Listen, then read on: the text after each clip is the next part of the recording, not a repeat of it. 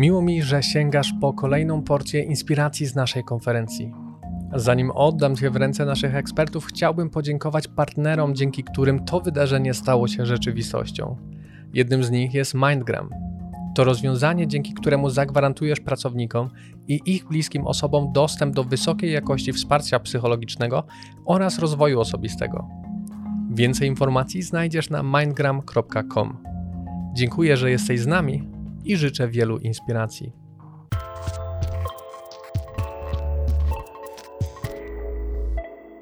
Cześć, dzień dobry.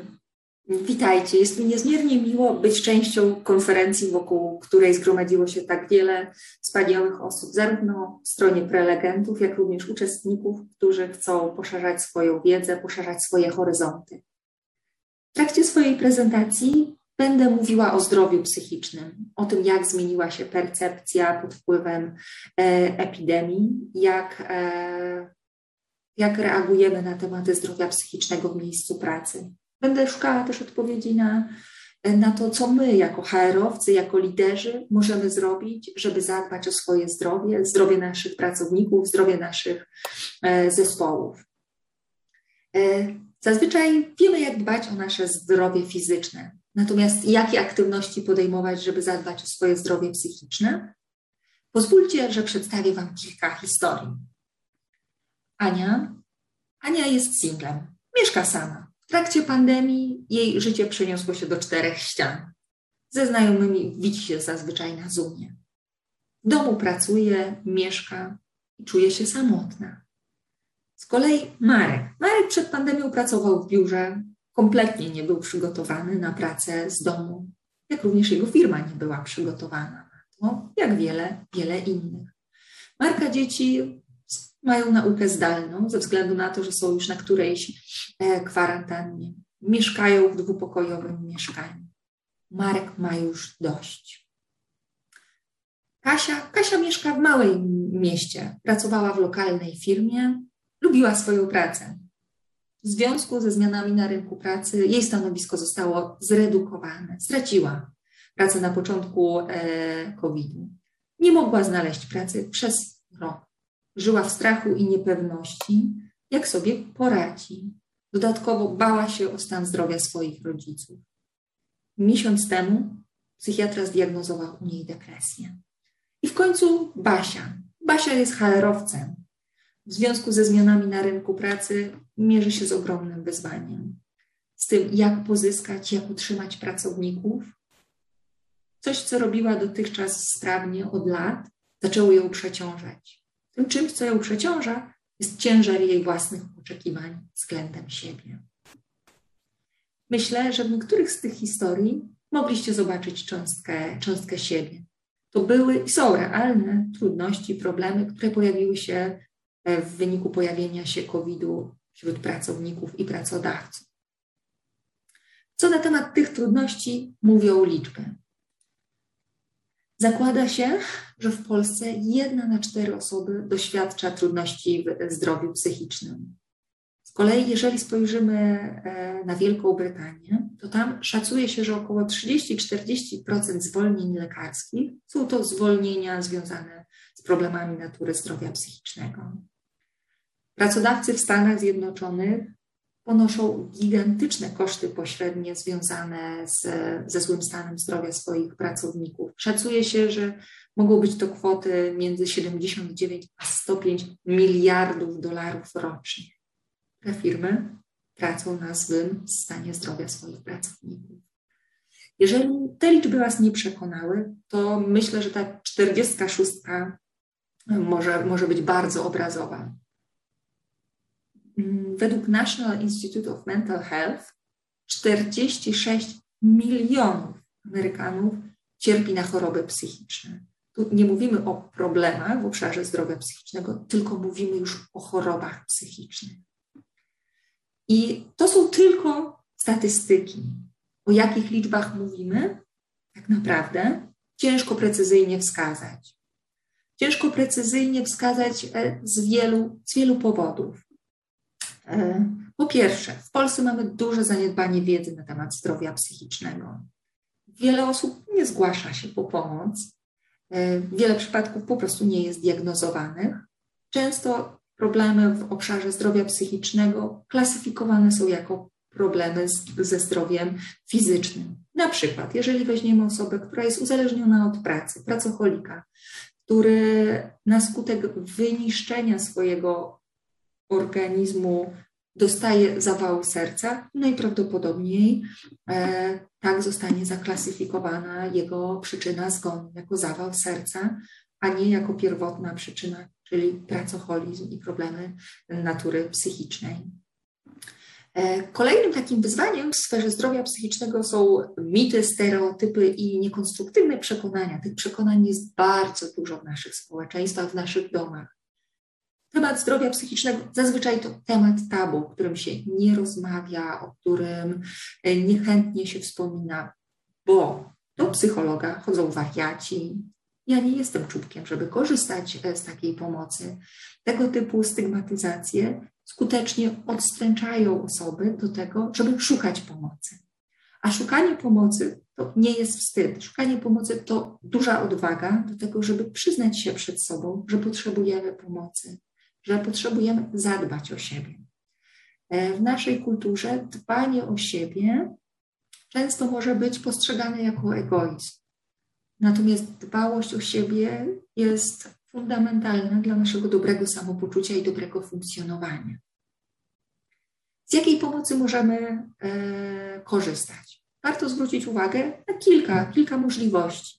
Pierwszą z takich e, możliwości jest samopomoc, czyli jeżeli e, borykamy się z pewną trudnością, e, doświadczamy problemów, możemy skorzystać z autorefleksji, z książek. I tutaj oczywiście pojawia się gwiazdka z mądrych książek, z pozycji wartościowych, które nie mówią o tym, że możemy wszystko i e, wszystko będzie dobrze. Wystrzegajmy się tutaj takiego hura optymizmu i para psychologicznych e, rad.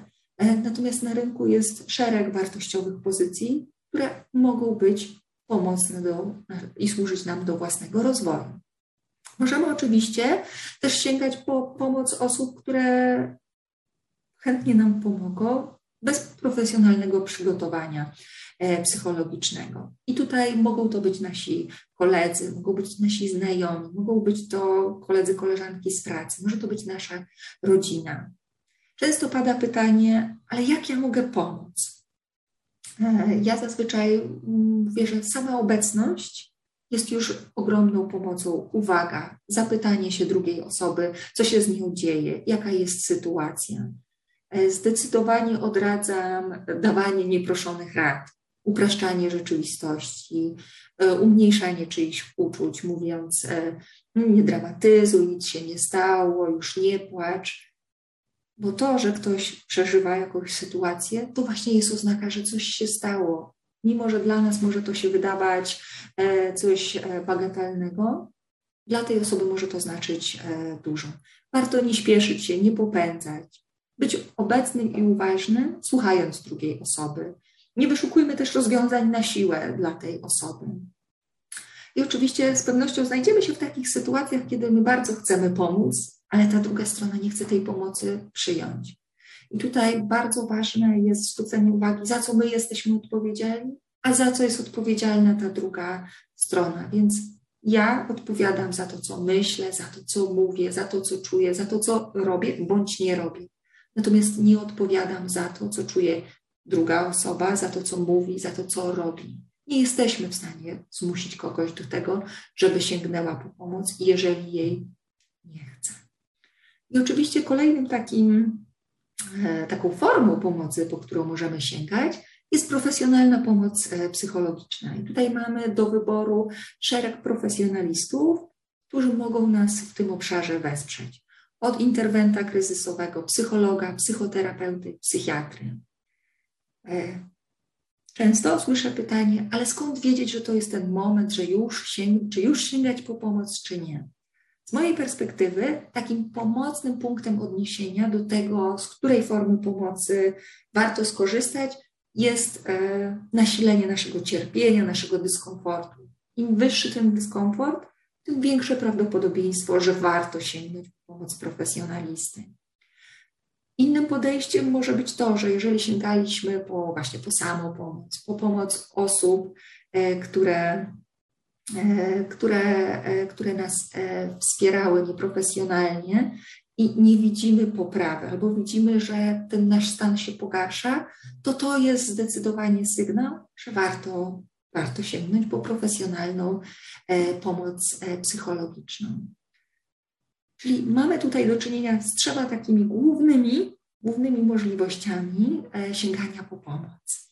E, następnie chciałabym się zastanowić, co właśnie my jako liderzy możemy, HR-owcy, robić, e, żeby, żeby wspierać naszych pracowników.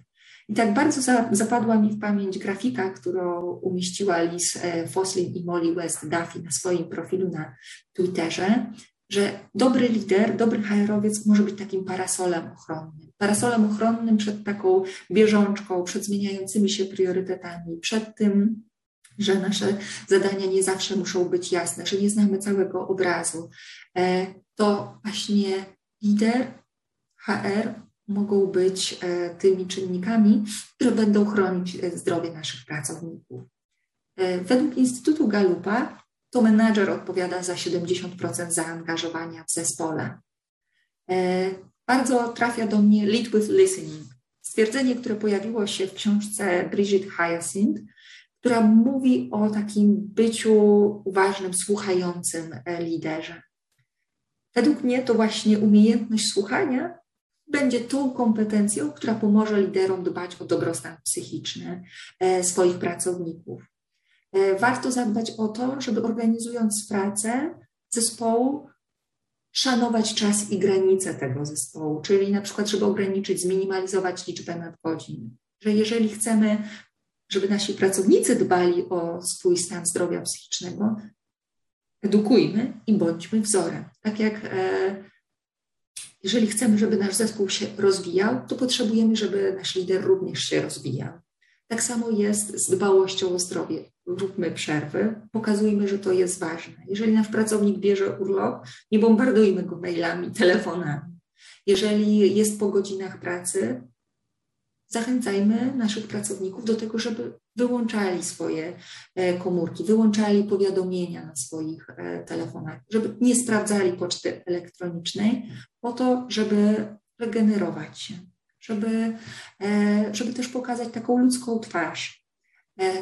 To, co jest kluczowe, żeby nasi ludzie chcieli przyjść do nas, to jest stworzenie bezpieczeństwa psychologicznego. To jest stworzenie atmosfery, w której jest zaufanie, w której pracownik ma poczucie, że może przyjść do swojego lidera i nie spotka się to z negatywnymi konsekwencjami, że nie będzie to przedmiotem e, plotek korytarzowych czy w obecnych czasach plotek zoomowych. E, to, co może robić lider, to oczywiście, zaczynając od bardzo fundamentalnych e, spraw, ale o tym nigdy za dużo, od e, sprawiedliwego wynagradzania, od definiowania ról i zadań, unikania, unikania bieżączki i zmieniania co chwilę, co chwilę zdania, a co kluczowe też doceniania. Pracownicy, którzy czują się docenieni, będą gotowi na pracę powyżej postawionych oczekiwań. Podczas gdy ci, który, którzy nie doświadczają doceniania, zrobią bądź nie zrobią to, czego się od nich oczekuje.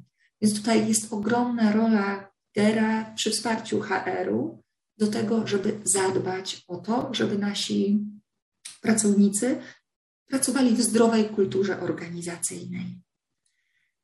O co? Po to, żeby mieć stały, stabilny zespół, który będzie chciał z nami współpracować, po to, żeby mieć wyższą produktywność i jakość tej pracy, żeby mieć innowacyjny zespół i e, być konkurencyjnym na rynku pracy. A oczywiście przełoży się to na zmniejszenie kosztów rekrutacyjnych, bo zmniejszy się nasza e, rotacja, co sprawi, że zmniejszą się też również koszty operacyjne. E, zdrowy pracownik to pracownik, który będzie pracował efektywnie.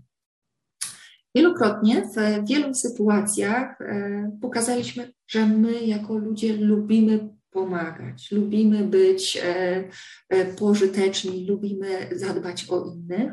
Warto w tym pomaganiu zadbać również o siebie.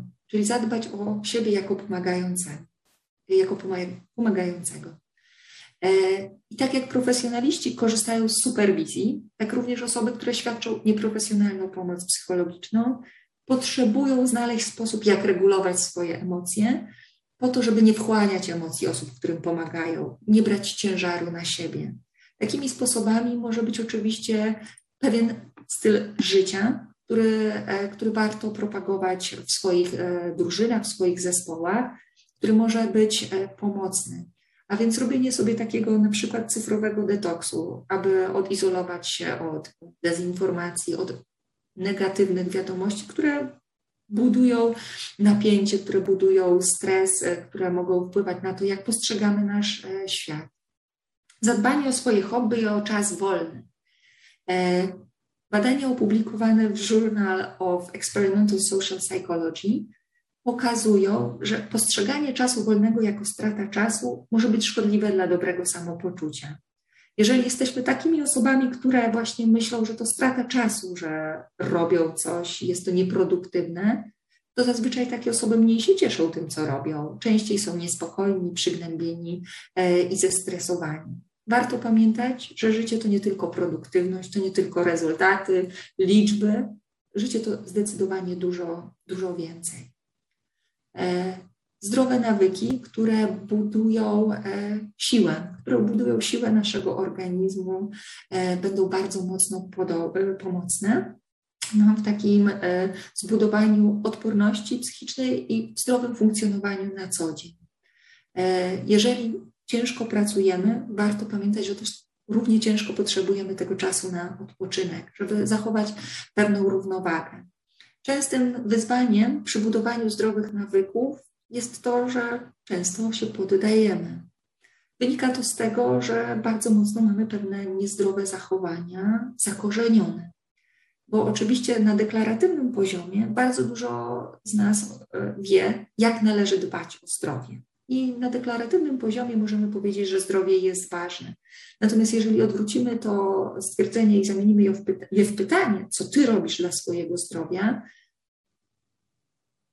to tutaj często zapada niezręczna cisza, bądź też przychodzą myśli, ok, co ja robię, ale tak naprawdę, czy to są rzeczy, które mnie wspierają, czy wręcz przeciwnie.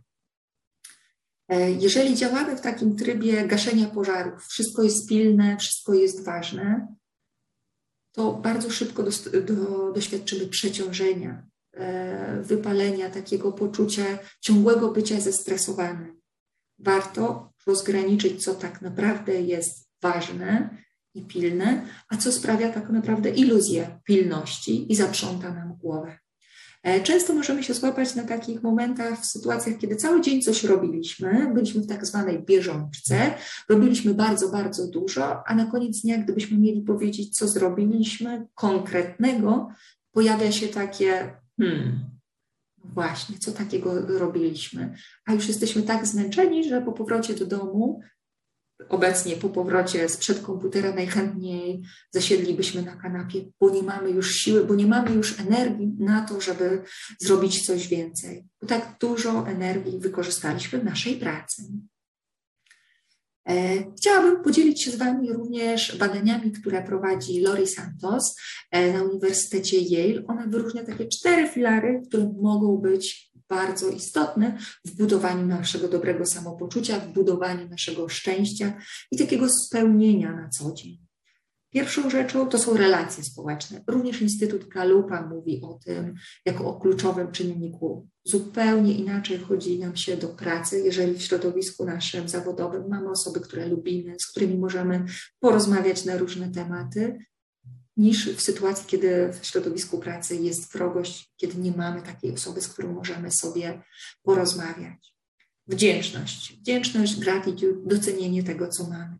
Jako ludzie mamy często tendencję do chcenia, do chcenia więcej. Ja często od swoich klientów słyszę, tylko dostanę awans, tylko dostanę podwyżkę, tylko, tylko i stawiamy sobie takie kolejne poprzeczki do tego, że jak tylko coś się wydarzy, to wtedy już będzie super. To jest bardzo złudne, bo apetyt rośnie w miarę jedzenia i tak naprawdę zawsze będzie coś, co sprawi, że będziemy chcieli więcej. Sztuką jest to, żeby doceniać to, co mamy. Zdrowe nawyki. Tutaj już o tym wspominałam, ćwiczenia sen. E, posłużę się taką analogią. Jeżeli e, na waszym komputerze pojawia się bardzo dużo programów, na przykład otwieracie sobie e, dużego Excela, działają aplikacje, zaczyna nasz komputer po prostu rzęsić, zaczyna się kręcić kółko, niby komputer pracuje, ale efektów nie ma. Podobnie dzieje się z naszym mózgiem. Kiedy nasz mózg jest przeciążony, obniża się aktywność płatów przedczołowych, które są odpowiedzialne między innymi za procesy poznawcze. Przez co działamy na takim zwanym, tak zwanym przysłowiowym półglistku, że niby jesteśmy, tak jesteśmy, ale tak do końca nas nie ma. Nie ma mowy wtedy o kreatywności, nie ma wtedy mowy o takiej innowacyjności.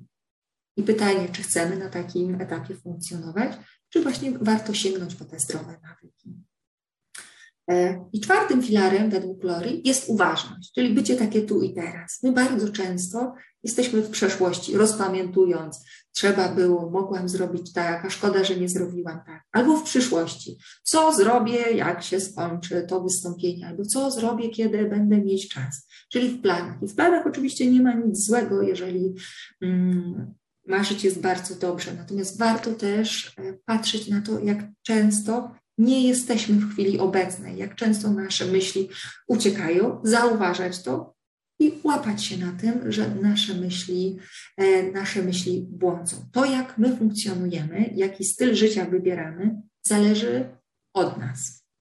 I to jest jeden z największych przywilejów, jaki mamy, a jednocześnie jedna z rzeczy, która jest najbardziej, e, najbardziej przerażająca dla nas ze względu na to, że e, musimy wziąć na siebie odpowiedzialność za decyzję, za brak decyzji, za działanie czy brak tego działania. Dużo łatwiej jest zrzucić odpowiedzialność na środowisko zewnętrzne. I oczywiście to środowisko zewnętrzne ma na nas e, wpływ, natomiast w żaden sposób nas nie determinuje. E, kończąc już swoje wystąpienie, chciałam zwrócić e, uwagę, że wsparcie zdrowia psychicznego w miejscu pracy według mnie przestało być już czymś, e, co jest takie nice to have w miejscu pracy. Jest po prostu potrzebą biznesową po to, żeby utrzymać pracowników, żeby pozyskać pracowników w naszych organizacjach.